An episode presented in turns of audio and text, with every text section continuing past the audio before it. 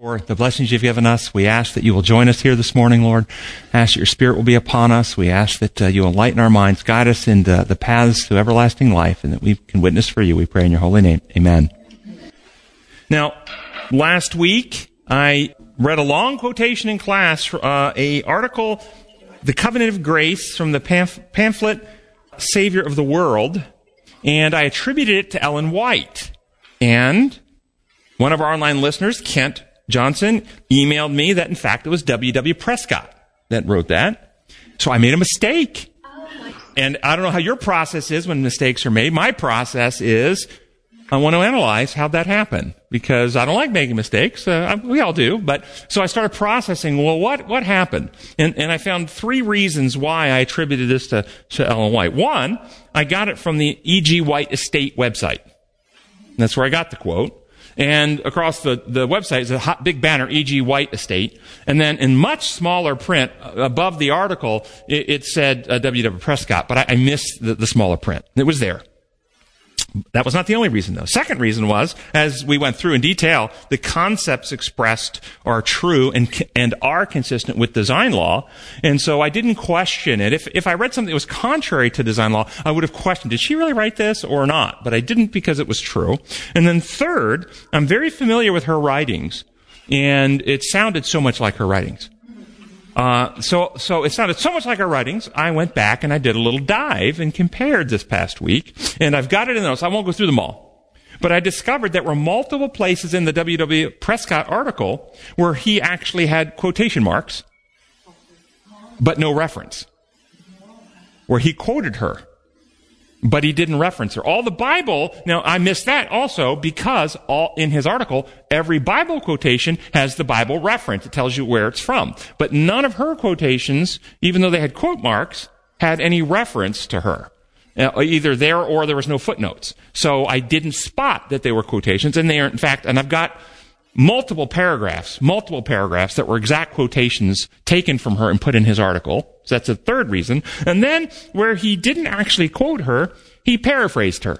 He took her concepts and just put them in his own words. And so I've got several pages here in the notes. I won't go through them with you in which uh, I have taken a paragraph from the W.W. Prescott article that's in the notes in black, and right below it are Ellen White quotes in red, and you can, if you get the notes, compare the two, and you'll discover that in fact, every position or major point that he made, she also makes, just expressing it either in a direct quote from, from, from her that he put in there, or he expresses it in his own language.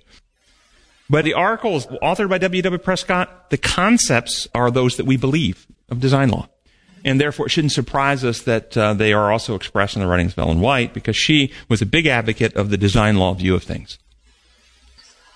All right, so in our Sabbath lesson, we're doing lesson three, all future generations in the promise, God's everlasting covenant. And the memory verse is Genesis 6 8, and the King, King James reads, But Noah found grace in the eyes of the Lord. The NIV reads, But Noah found favor in the eyes of the Lord. What does this mean? Noah found grace or favor in the eyes of the Lord. Does it mean that Noah was the only one who figured out the secret to get God to be gracious? Does it mean that God wasn't gracious to anybody but Noah? Does it mean that God plays favorites? Noah found favor. God plays favorites and preferred Noah and didn't like other people on earth. Does it mean that Noah took advantage of the grace and favor God made available to everyone? Yes. If you read it that way, why does it say he found favor in the Lord's eyes? In the Lord's eyes. Here's how I paraphrased it in the remedy.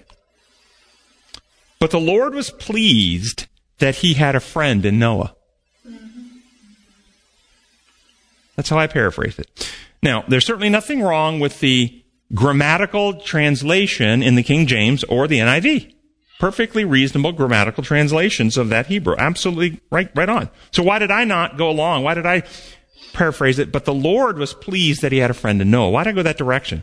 Well, because of the context of when this phrase appears. Here's the NIV, Genesis 6, 5 through 8, getting the, the verses right before verse 8. Notice, notice the context and, and the flow of the, of the, of where, what, what's happening. The Lord saw how great man's wickedness on earth had become and that every inclination of the thoughts of his heart was only evil all the time. The Lord was grieved that he had made man on the earth, and his heart was filled with pain. So the Lord said, I will wipe mankind, whom I have created from the face of the earth, men and animals and creatures that move along the ground and birds of the air, for I am grieved that I have made them.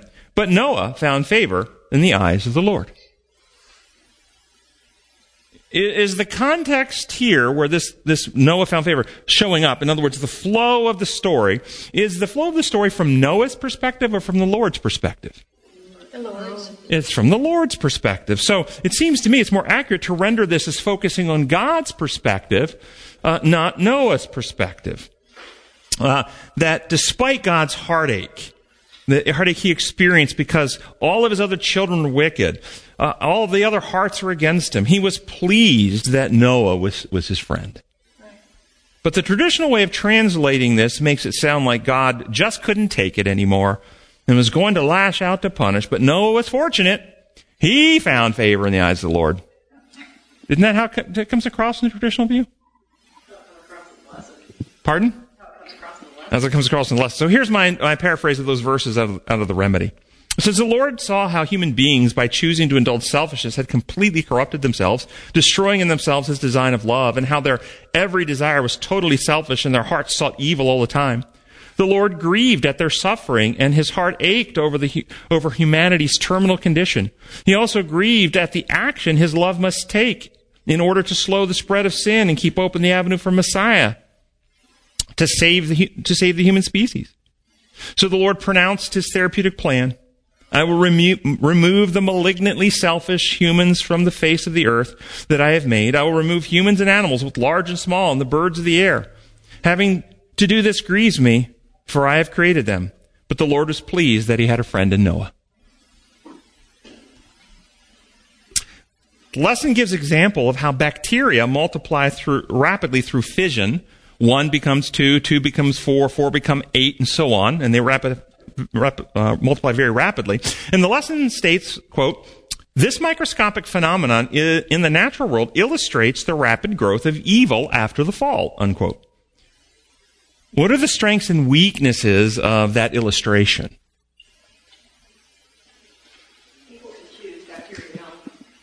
Excellent. Strength would be sin is like an infection that once it has invaded, once it becomes part of a harder mind, it will spread and increase on its own unless actively opposed. So there, there's a strength in that illustration. But the weakness, uh, we're not petri dishes. We have individuality, the power to think and choose, and God did not leave us on our own. God has provided every resource necessary to stop the spread of sin in our hearts and minds and prevent the corruption of our characters and to restore us to righteousness. So we don't have to be just passive dishes that the sin spreads in. We have the choice through God's grace to resist and be transformed. So there's a strength, uh, there's an illustration there, it's an aspect, but it's not direct. The Bible tells us in Genesis 3 that God promised the Messiah to come and eradicate sin to save and save humanity. The seed of the woman will crush the serpent's head. It tells us that God would put enmity between the woman and the serpent. What does that mean? Enmity between the woman and the serpent.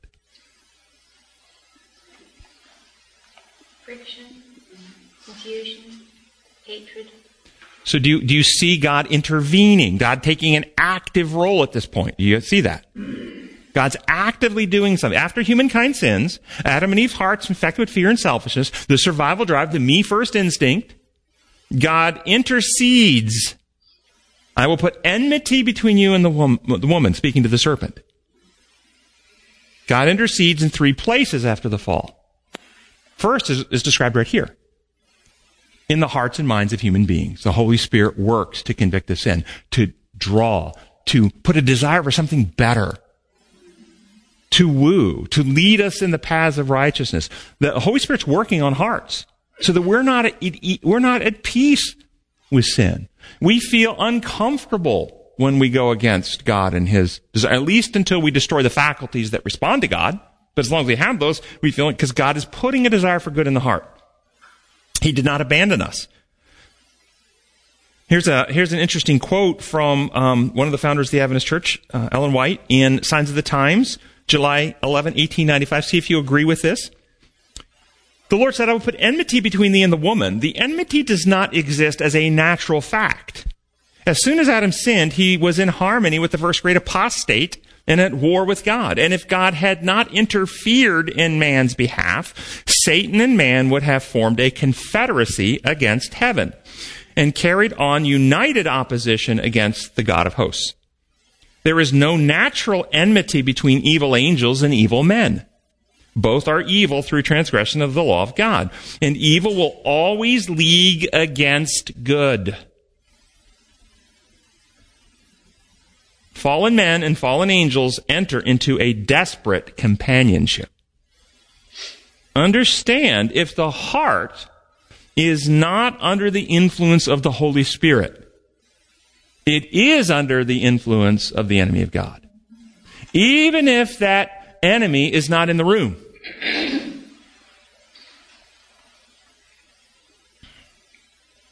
Even if Satan isn't specifically tempting, encouraging, guiding, inspiring, the unrepentant heart, devoid of God's influence, will value the same methods as Satan, practice the same principles as Satan, come to the same conclusions, take the same actions as the evil one.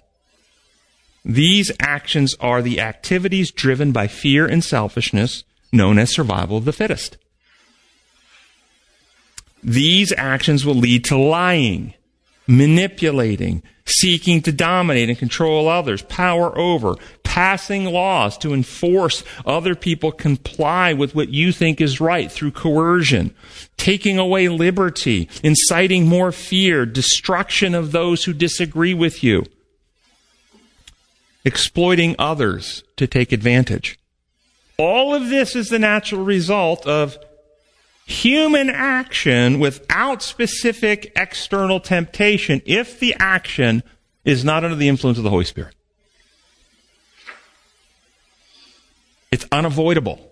It's design law, how reality works. You're either being influenced by the Holy Spirit with the principle of truth, love, and freedom, or you're being driven by fear and selfishness. And fear and selfishness leads one way. Only one way.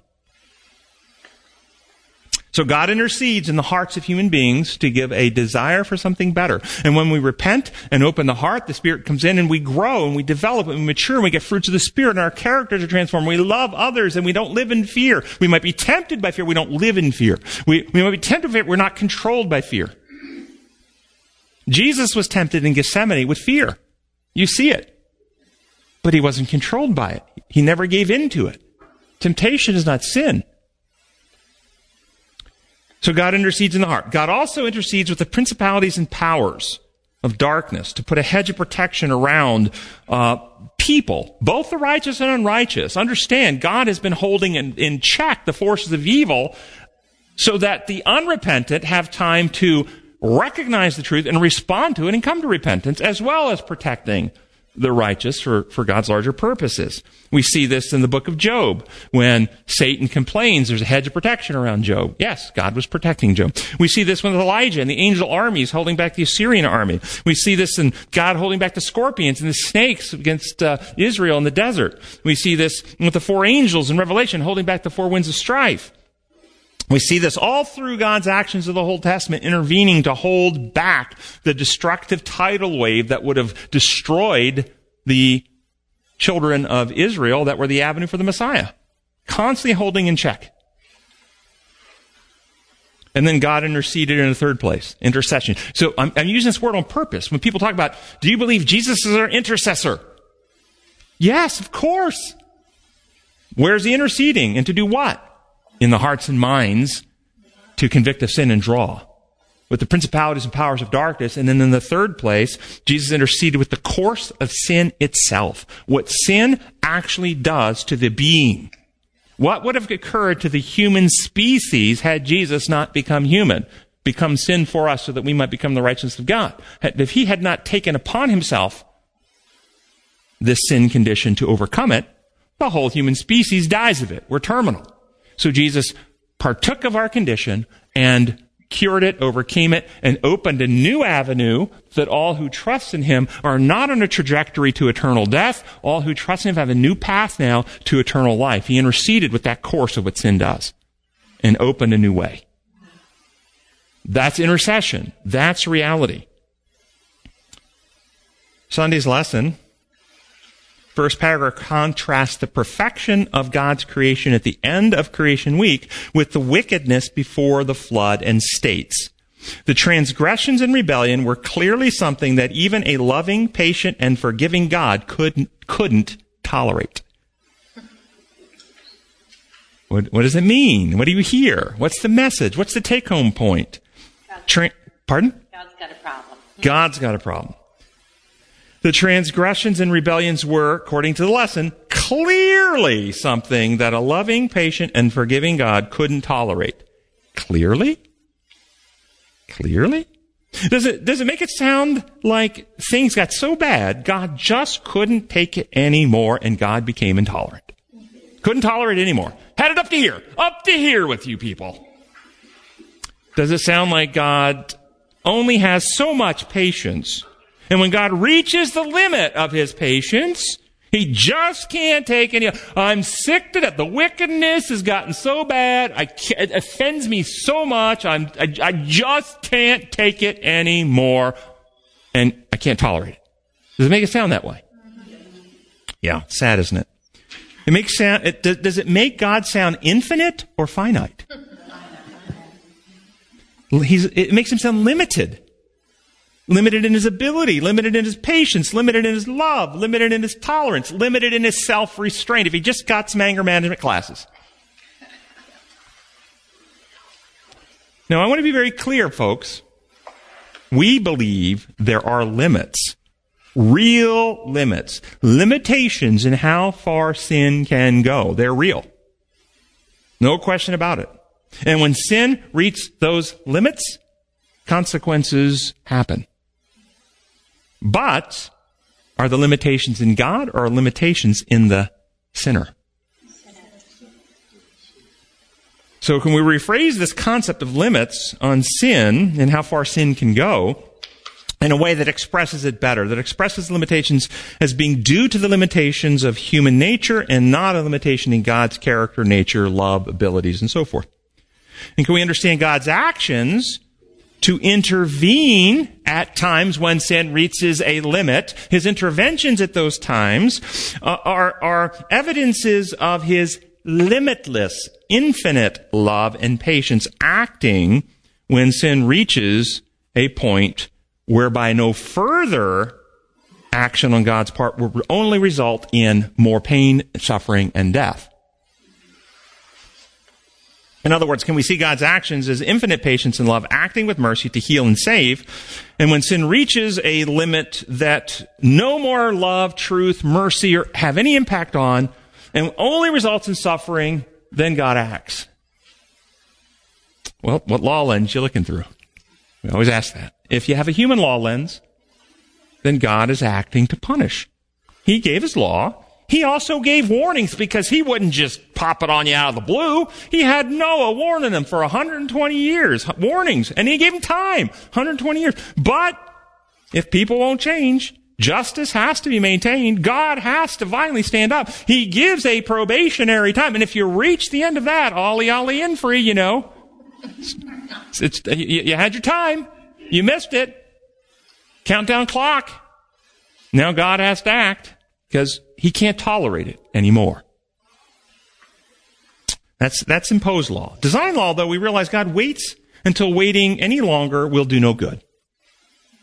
He waits until the limits of the resilience in the sinner is surpassed and the faculties in the sinner that respond to truth and love are irre- irrevocably destroyed and no amount of truth and love will have any impact on him. Then God acts, not to inflict punishment, but to therapeutically intervene to limit suffering, and save the species. In this case, time of the flood, keep open avenue for Messiah. And if you look at the history of what's recorded, how long did he wait? How many human beings, according to scripture, were still righteous at the time of the flood? One! and his family got on the ark. The entire rest of the entire population of the entire planet had so hardened their heart they were beyond reach. Does that sound like an impatient God?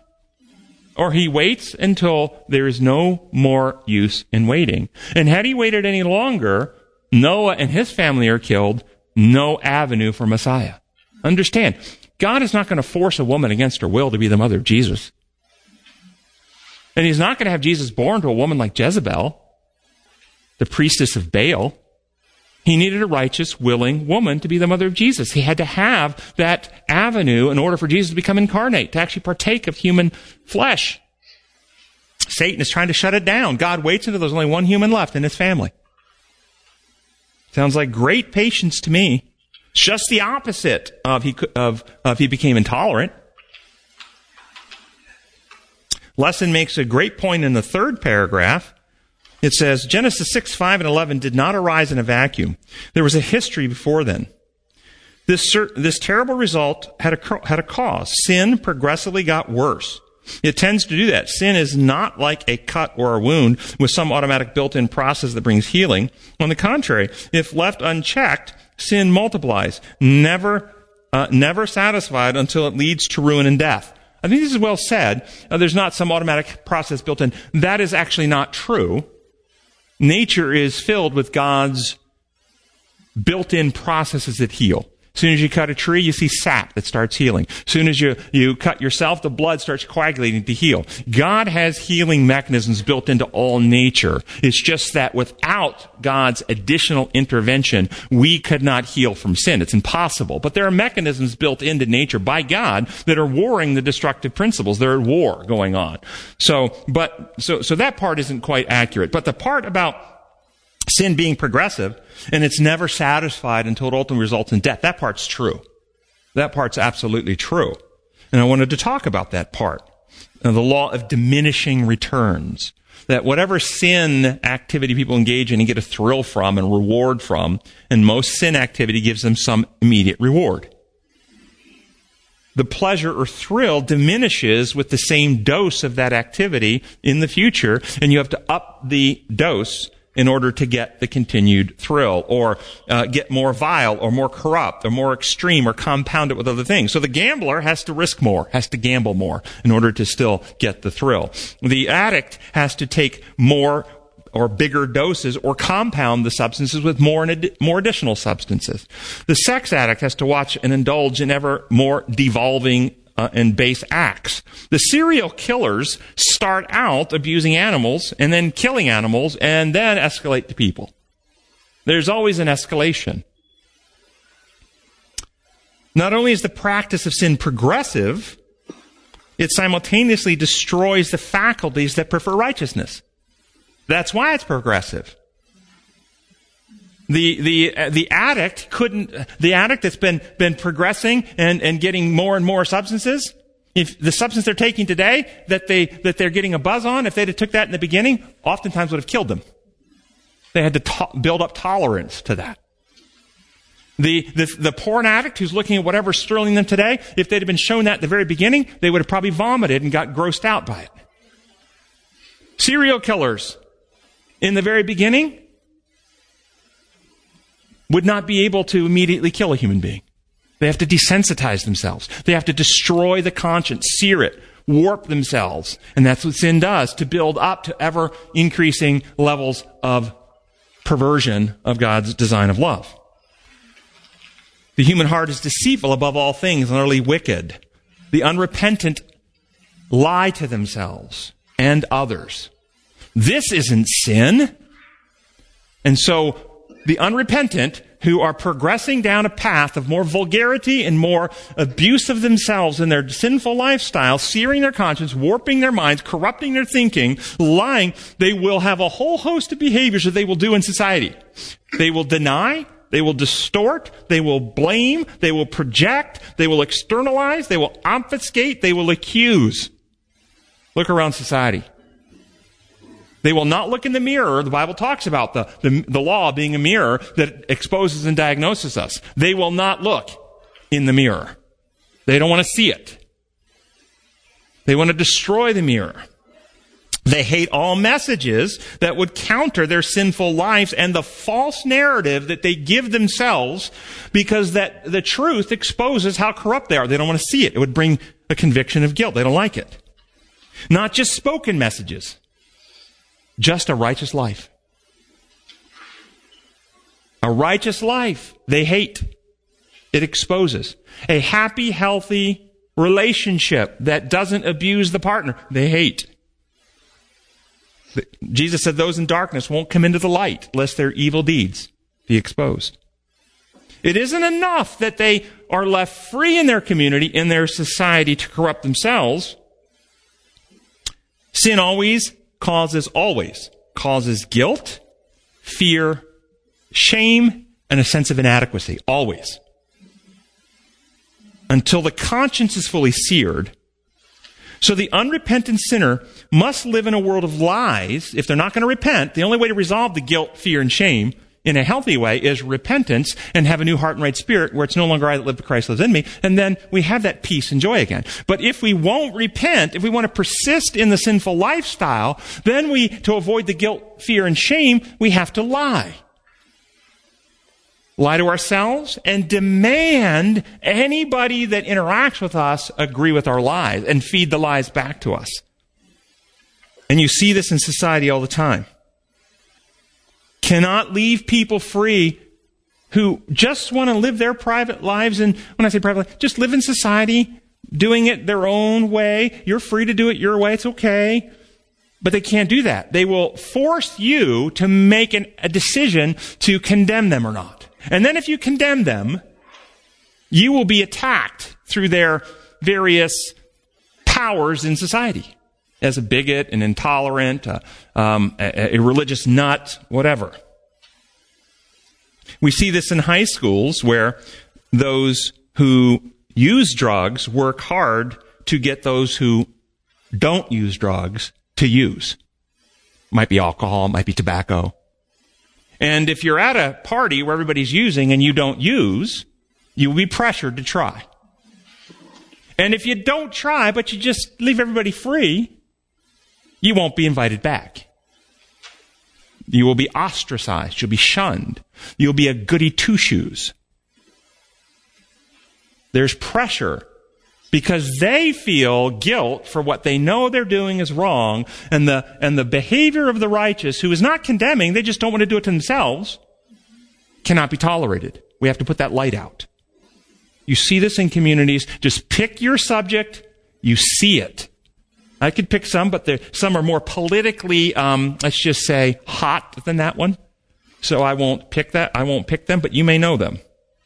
The unrepentant will seek to silence voices that speak truth. They will seek to destroy the livelihoods of those who, whose lives are not conforming to their standards, even though those people are in no way taking action to try and make other people's unrighteous life stop. Look at Daniel.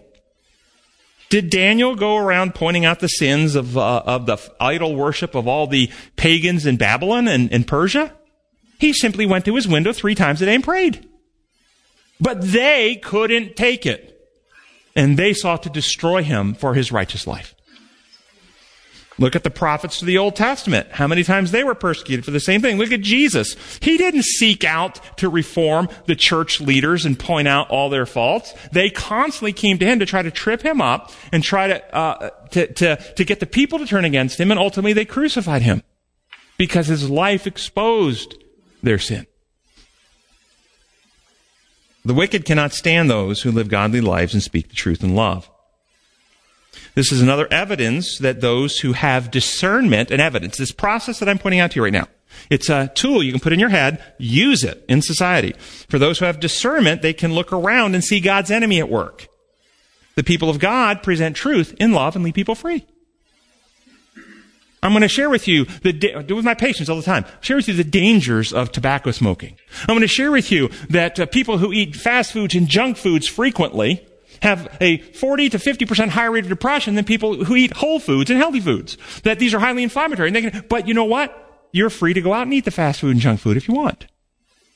If that's what you want to make your diet. with. But it's going to be limited. People who don't get 78 hours of sleep at night have higher rates of depression and dementia as they age because the brain clears its waste products during sleep and memories consolidate in sleep. And if you're going to constantly be sleep deprived, you're going to have cognitive problems and memory problems and you're going to age more rapidly. But hey, I love you enough to leave you free to do that to yourself if you want.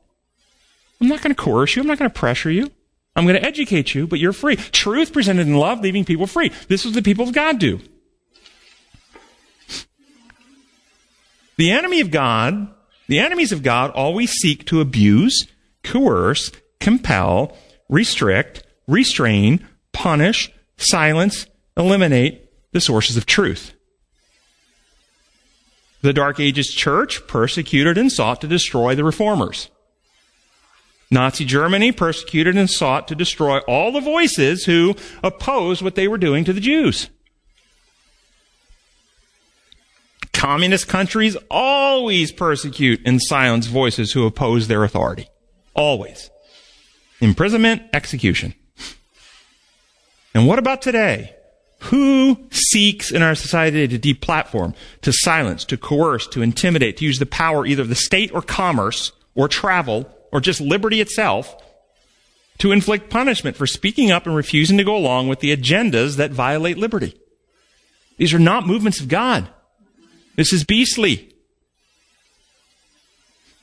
Now, it says in the lesson there was a progression to the wickedness, the hardening of hearts of people in Noah's day.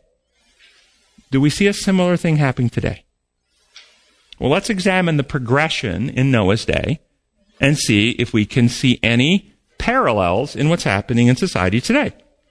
First thing that started them on their downward trajectory they rejected God and adored nature in the place of God. They enjoyed, they worshiped nature and valued their own genius, their own ingenuity, the works of their own hands, their own creativity, and they forgot the knowledge of God. Selfishness rather than love became the primary driving force. This led to worshiping the created things, and in harmony with the law of worship, by beholding, we become changed. That's exactly right. So, highest created beings on planet Earth, there's nothing on earth we can worship that develop us. Anything on earth we worship degrades us. Giving up the knowledge of God cuts yourself off from infinite truth, infinite love, infinite wisdom. Worshiping Him, we, we advance, we develop, we grow in reality worshiping things of nature degrade us. First thing they did is they gave up a belief in God. Have we seen a belief in God take over the world? A, a, a, rejection of the belief in God. The belief in godless evolution take over the world. Have we seen a rise in nature worship? It's called the green movement, folks. It's called the green movement. The earth is our mother. We must save her. I see parallels. Understand what happens in the mind. If you reject the knowledge of God, you cannot become more discerning and more enlightened. You cannot. And so the wisdom of the world is foolishness to God, and the wisdom of God is foolishness to the world. because they're two different entire worldviews. Understand the premises. Understand the filters you put on your mind if you accept the lie there is no God. We just, it was a big bang, it all just came from nothing. We're just, uh, you know, uh, a chain and a, and a cog of evolutionary advancement. It's just, we're going to advance to another stage very soon. There's no God. It's all up to us. It's on us. We have to, we have to, to, to take action to, to secure our future. And what are the drives there? They're primar- primarily survival drives. Just opposite of the biblical worldview, that we have a condition that's terminal, that we need our hearts transformed by the Holy Spirit, and the future holds a new heaven and a new earth recreated by God, where He brings His throne here, and we live in His life giving glory for all eternity. Completely different worldview. First, they rejected the knowledge of God. After rejecting the knowledge of God, they became sexually perverse rejecting monogamy, engaging in polygamy, And marriages, rather than co-equals, two co-equals joined in other-centered love, supporting and building each other up for the benefit of both, became a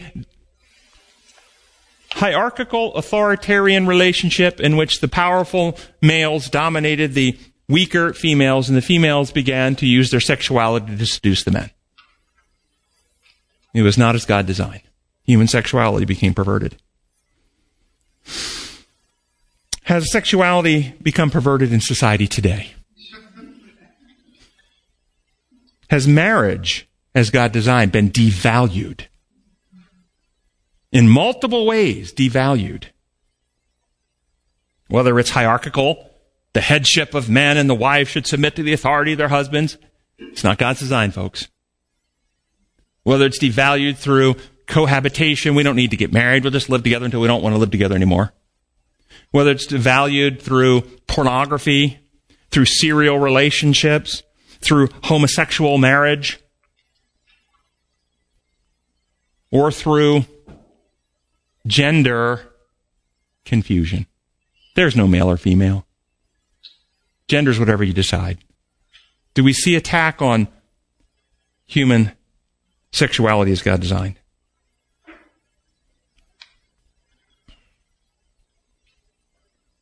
Third, they became violent, taking by force whatever they wanted. This is the progression. Reject God, sexual per- perversion, violence. They became violent, taking by force whatever they wanted, including the women that they wanted. And blood sport became a passion. They killed and they killed all the time. Have we seen in the world today increasing violence and decreasing of human life, decreasing value of human life, or life, even animal life? Have we seen groups advancing their agenda through mobs, riots, and violence? And being rewarded, getting what they want through mobs, violence, and riot. Not being imprisoned, not being punished for their deviant behavior, for their violence, but being rewarded by getting the outcome that they want through it. Have we seen increasing terrorism and wars? Have we seen more coercive power from the states? Fourth, they perverted their diets and began eating animals.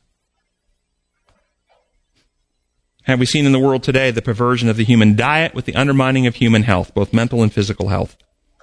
Have we seen foods that, that uh, God created humans to eat to nurture our health being replaced by foods that God never gave us to eat? Have we seen the foods that God did give us to eat being processed, altered with various dyes, chemicals, preservatives that alter the nutritional value? Is human health and mental health being undermined by diets in, around the world today? And then fifth, they give up the knowledge of God, sexual perversity, violence all the time, perverse diet, and then they perverted nature itself.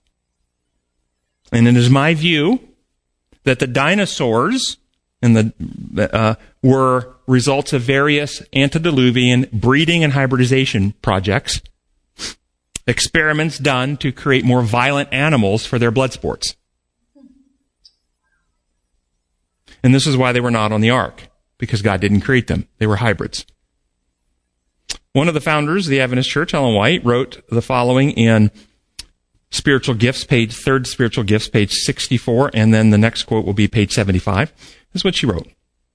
But if there was one sin that above of another, which called for the destruction of the race by the flood, it was the base crime of amalgamation of man and beast, which defaced the image of God and caused confusion everywhere.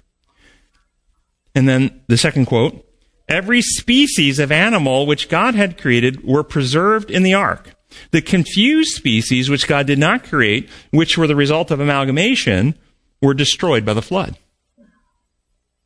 Now, do you think those statements are too fantastical? A 19th century uh, mind writing in her imagination, creating a fictional uh, narrative uh, that has no bearing on how reality works? Or do you think she's telling the truth? Well, have we seen in the world today the corruption of nature itself? Man-made bioweapons, maybe viruses altered in a virology lab and let loose on the planet. you understand this COVID-19, 99.8% certainty, 99.8% certainty, it was created in a lab. There's a 12 base pair sequence in the COVID-19 that doesn't exist in any other coronavirus in the world. And natural mutations do not happen in 12 base pair sequences. They happen in single point mutations. A 12 base pair mutation means it was inserted purposely. Do we see this in the world today? Uh, have we seen the making of animal hybrids that are not part of God's creation? Have we seen that? We're more than 6,000 years away from the fall. We don't have the vitality they did, yet we're still seeing it. I'll just give you a partial list. You can go online, check me out. There, have you ever heard of a liger? It's a cross between a tiger and a lion. Have you heard of a zonkey? It's a cross between a zebra and a donkey.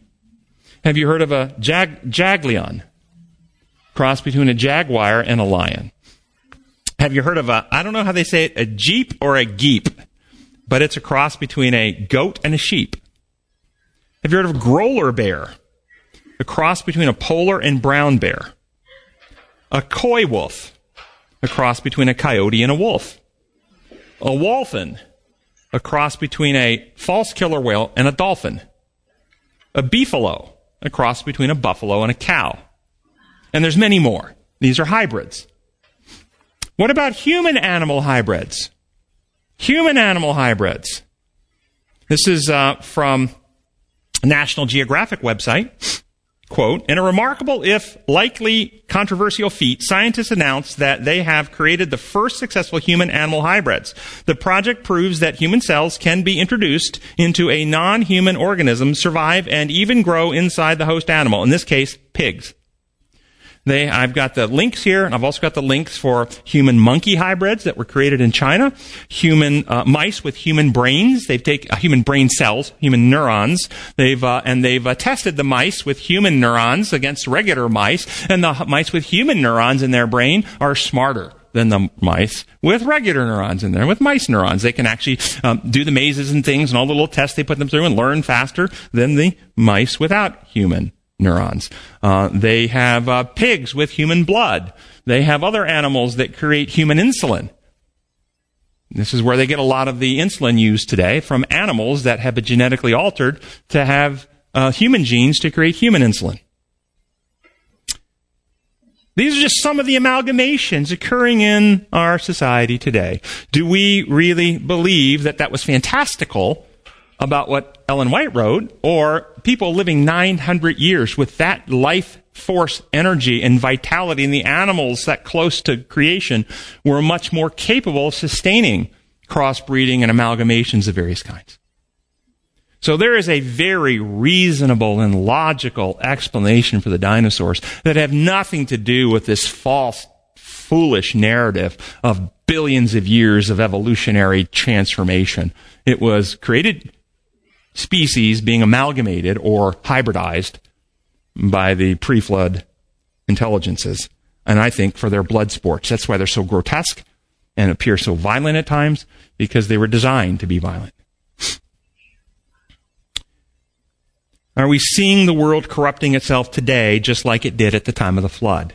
I've gone through a lot of examples gone through the steps in the progression, rejecting God, uh, sexual perversity, um, violence, dietary perversity, and then uh, pervert, perverting nature itself. Are we seeing that? And then what is the solution? What is the Christian to do? Well, first, we share the everlasting gospel, which calls people back to worship the Creator, calling people out of both the godless worldview and the imperial dictator, false, dark ages view of God. We call them out of the systems of false, of false, uh, of falsehood. To worship Him who made the heavens, the earth, the sea, the designer of all reality. We have a good news message of a God of love, whose laws are the laws of which reality are built upon, and who wants to restore His life-giving principles in us. And we always, in our own personal lives, practice and live out God's laws and principles and how we treat others. Truth, love, freedom. We never seek to advance God's cause using Satan's methods.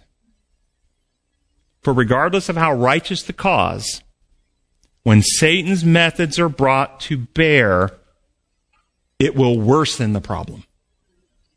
And I'm going to tell you now, I'm going to go on record, and time will prove me right, because I understand God's laws. When you violate God's laws, you damage always, always, always.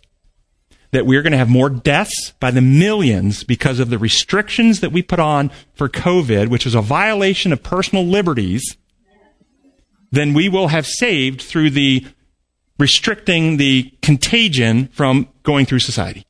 Millions of more deaths. The evidence is already coming in. Cancer deaths are probably already within the end of this year going to be higher by the millions than the, than the deaths that we've lost from COVID. Because people, through the restrictions, have not got their cancer screenings that would have caught it early and treated it.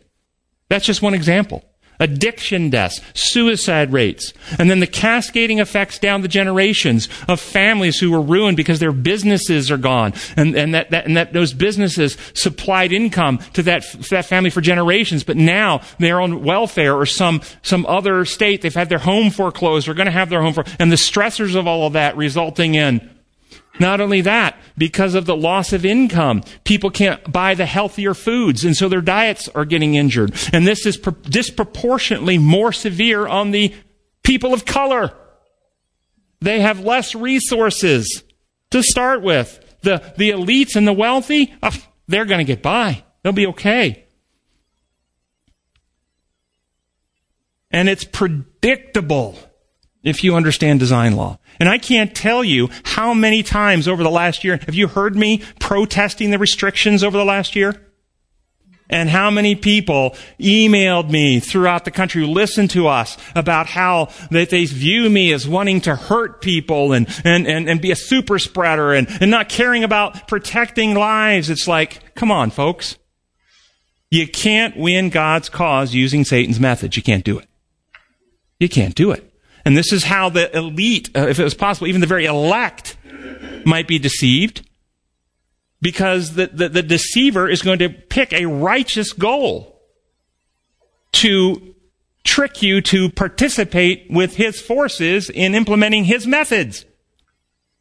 The, the elect are not going to be deceived to set up a Satan worship cult in their community, or a porn hub, or a drug dealing ring. They're not going to be deceived into that. They're going to be deceived in doing something righteous that violates people's liberty and hurts the well-being of people. And that's what we see happening through the whole COVID restrictions. So first, we share the everlasting gospel and call people to practice into their lives God's methods. Second, we share God's original design for human relationships, God's design for marriage. Two co-equals, not a one dominating and ruling over the other, but two people uh, uh, joining together in love and other-centered giving. Um, and we take out the fear out of those relationships. Third, we refuse to use violence, coercion, intimidation, or compelling power to force our way. It's truth presented in love, leaving people free. We do not use the methods of the world or imperialism. Fourth, we return to as far as possible, as far as possible, to the healthiest diet we can consume in the circumstances in which we live. We all don't have the same opportunities. But with the choices available, you, you try to eat the healthiest overall diet you can eat because you want to care for the spirit temple. And the healthier the spirit temple, the healthier the mind. And the healthier the mind, the greater your ability to grow in truth. So one of the reasons Satan attacks us through uh, physiology, through bad diet, is to damage your your brain structure and your brain's capacity for learning and assimilating information and growing in discernment and truth. So we want to we want to take care of our bodies to the best ability. And fifth, we protect nature. We're good stewards. We don't abuse animals. We don't pollute. We don't exploit the planet. But we also do not seek to advance the human being through artificial means like splicing animal DNA into the human body or cyborg computer chips going into the brain, which is actually, they're doing the animal studies on that right now. And the plan is to very soon have a computer chip that is put into your brain that you can begin accessing networks from your brain without anything.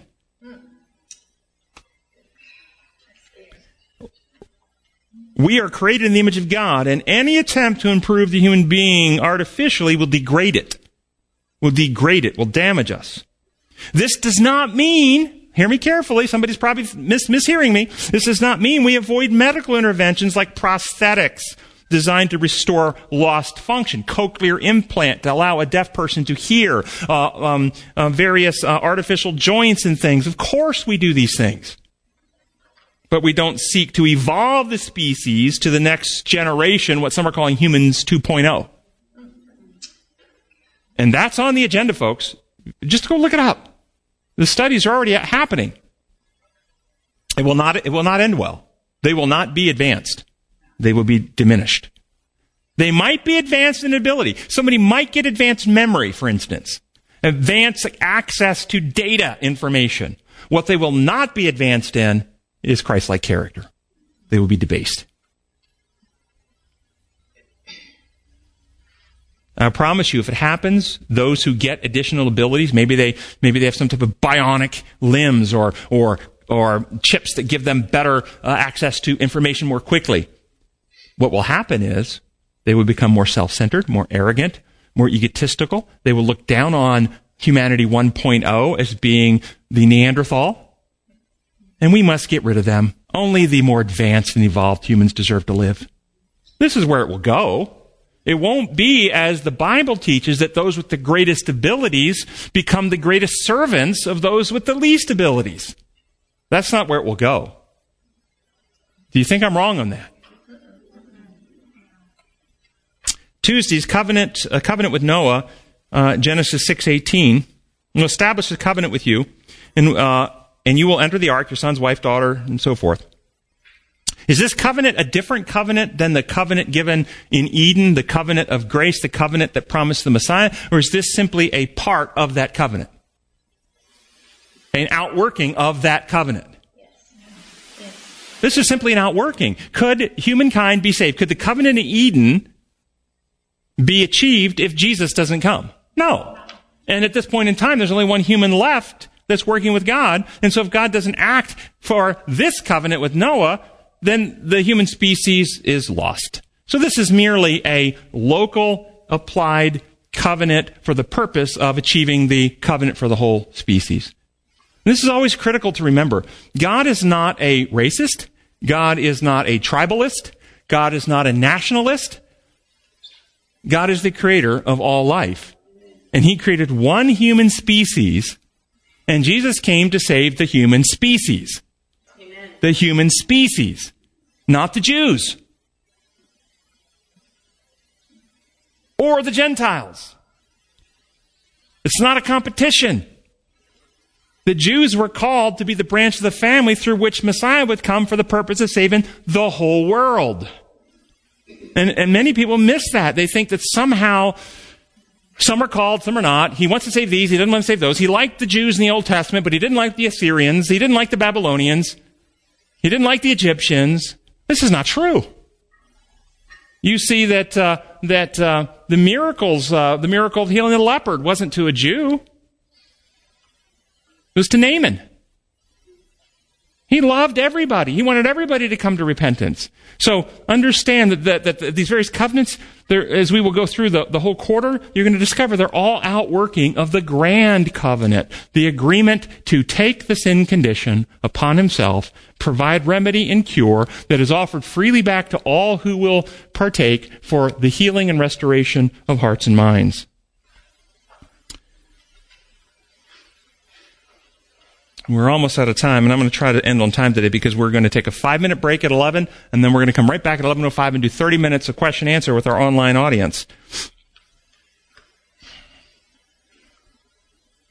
So, first paragraph of Wednesday's lesson, close with uh, this part of it, is about the rainbow. And it talks about how the rainbow was given by God as a sign of the covenant, and then how today the rainbow is used as a symbol for many things political organizations, cults, rock bands, and travel agencies, and so forth. And, uh, and it's a good example of how Satan takes something of God and then turns it around and uses it for his purposes. And there's lots of things like that. The law of worship, Satan uses the law of worship by replacing the truth about God for any false concept of God, and by beholding we become changed and thus we become debased by worshiping false gods. He uses that. By beholding, we become changed. The Sabbath, he uses, uh, was given by God. It's either rejected completely, thus losing the benefits and blessings of the Sabbath, or it's embraced through the human law model as a rule that you must keep, or else you'll get a demerit in a book and you'll be punished by. So it becomes a legalistic behavior that you that you're most restricted on, and there's no freedom about. So he takes the Sabbath to, like in the days of the Jews, where it became the most restrictive and oppressive day of the week, cheating them of the blessing of, of, its purpose and why it was given. It was the day of the most liberty and the most freedom. Marriage, rejecting the co-equal relationship of two partners and other-centered love and building up some type of a hierarchical or organization or relationship or a, hi- uh, or a polygamous relationship or any other uh, type of distortion to what God designed, it causes damage. It doesn't bring the blessing God designed. Foods were given, and then foods were replaced with things that were never intended for us to eat that actually undermine health. Replacing, and the big one that, that is the biggest, replacing God's design law in the minds of men with this false narrative that God's law functions like human law. Just made up rules with an overseer enforcing it with external inflictions of punishment. The whole world is intoxicated on that wine, that lie, that distortion. And we, we have a message to call people back to worship Him who made the heavens, the earth, the sea, and all that in them is. Any questions about this lesson? Yes, Wendell. On Thursday, toward the end of the lesson, it says, At the time of the flood, the creator of the world became the judge of the world. Mm. All right, let's talk about that. When you hear the word judge or judgment, what law lens do you hear it through? If you hear it through the human law lens and the judge is the one who evaluates the evidence and makes a judicial ruling and his ruling is what determines the outcome and the judgment is his conclusion and the judgment can also be judgments then become the punishments inflicted. But if you have the design law view, it's very simple. If you want to transition and train your mind to transition out of this false legal paradigm, simply replace judge or judgment, simply replace judgment with diagnosis and judgments with therapeutic intervention. And so what you will find, uh, when you go to a doctor and you're sick, the doctor will evaluate the evidence, just like a judge will evaluate the evidence, and the doctor will make a judgment. A diagnosis. Here's the problem. Here's what's wrong. And that's what God does. Search me and see the wicked way in me, O Lord. Create me a clean heart, O God. This is God's making a judgment. Here's what's wrong. Here's a remedy.